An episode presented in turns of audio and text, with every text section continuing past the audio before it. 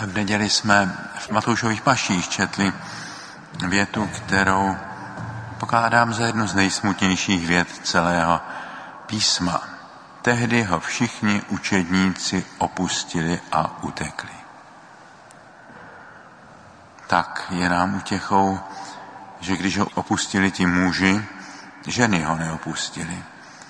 Doprovázeli ho až na kříž. A pak šli také k hrobu. A jedna z nich, Marie Magdalská, se stala apoštolkou apoštolů. Setkala se s ním jako první a zvěstovala apoštolům radostnou zvěst. Mezi těmi, kteří selhali, a čteme, že selhali všichni, písmo zvláště zmiňuje selhání dvou. Jidáše a Šimona zvaného Petra.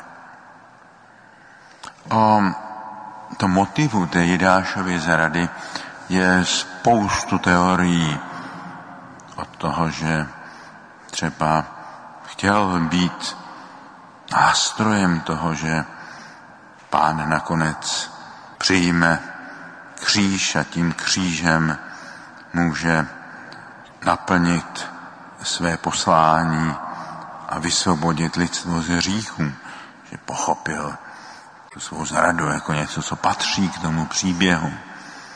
Někteří myslí, že to udělal ze zklamání, že Ježíš nenaplnil to jeho očekávání, že bude tím mocným králem, vojevůdcem, který osvobodí Izrael. Nevíme. Nevíme, proč to bylo.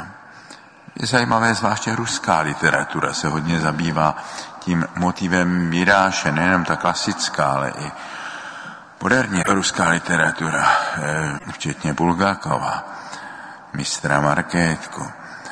Ale pak je tu to selhání Petrovo, který vždycky byl tím mluvčím apoštolu a Ježíš si ho vyvolil jako prvního mezi apoštoly. Nazval ho skalou. A tady tohleto jméno zní téměř ironicky, když vidíme, jak se ta skála otřásá a jak při poslední večeři se zapřísahá, že za Ježíšem obětuje svůj život. A Ježíš dobře ví, že zapře před obyčejnou služkou dřív, než nastane ráno. Jsou to selhání dvou mužů, kteří ještě litovali to, co učinili.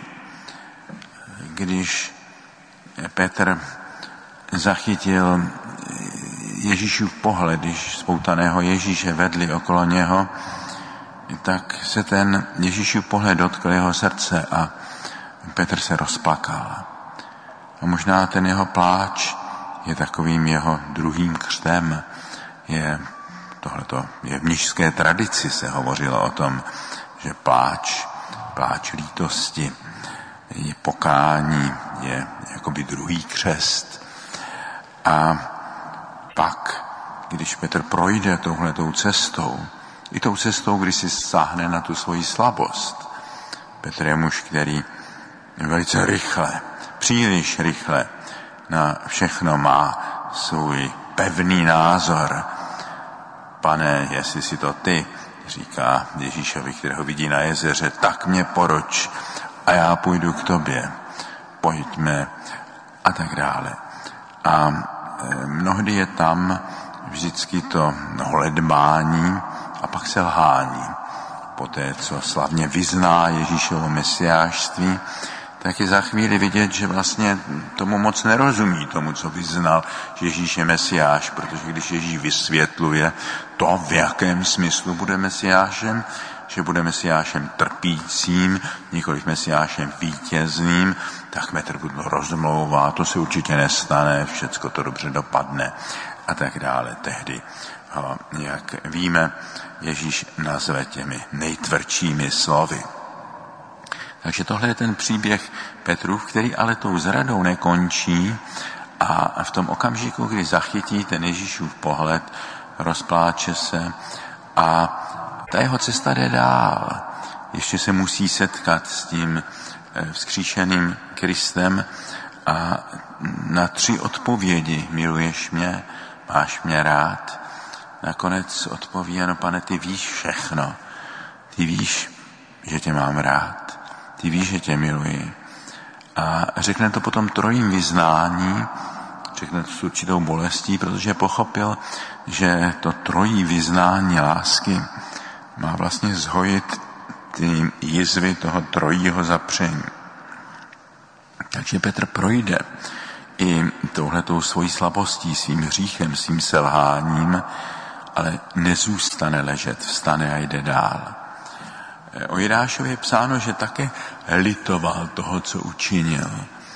A šel a chtěl vrátit ty peníze, které dostal za tu zradu, ale ta jeho lítost, ta lítost Petrova zřejmě byla jiného druhu.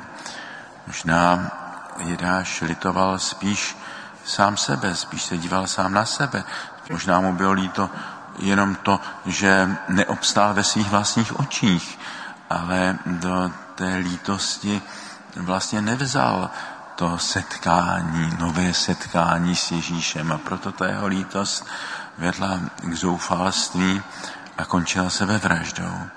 Kdežto ta lítost Petrova eh, vedla k povstání, k novému životu. Eh, mnohokrát, když eh, i před Velikonocemi se, ať už ve svátosti smíření, nebo alespoň ve svém srdci vyznáváme Pánu, a tak věsme, že existují různé druhy lítosti.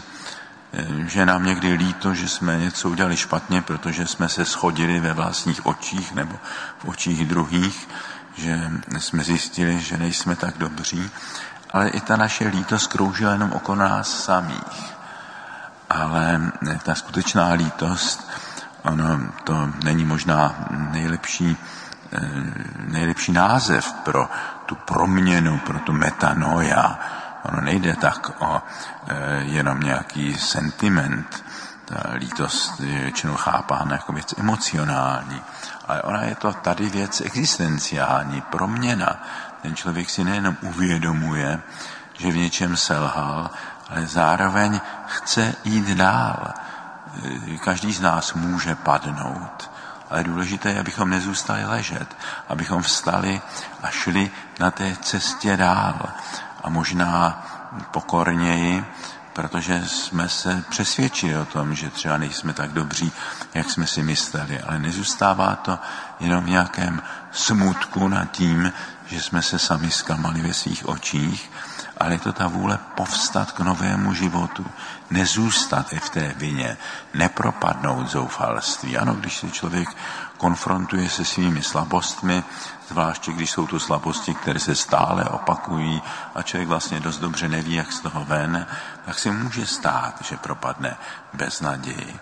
Ale e, tady nejde o beznaději, tady jde o naději.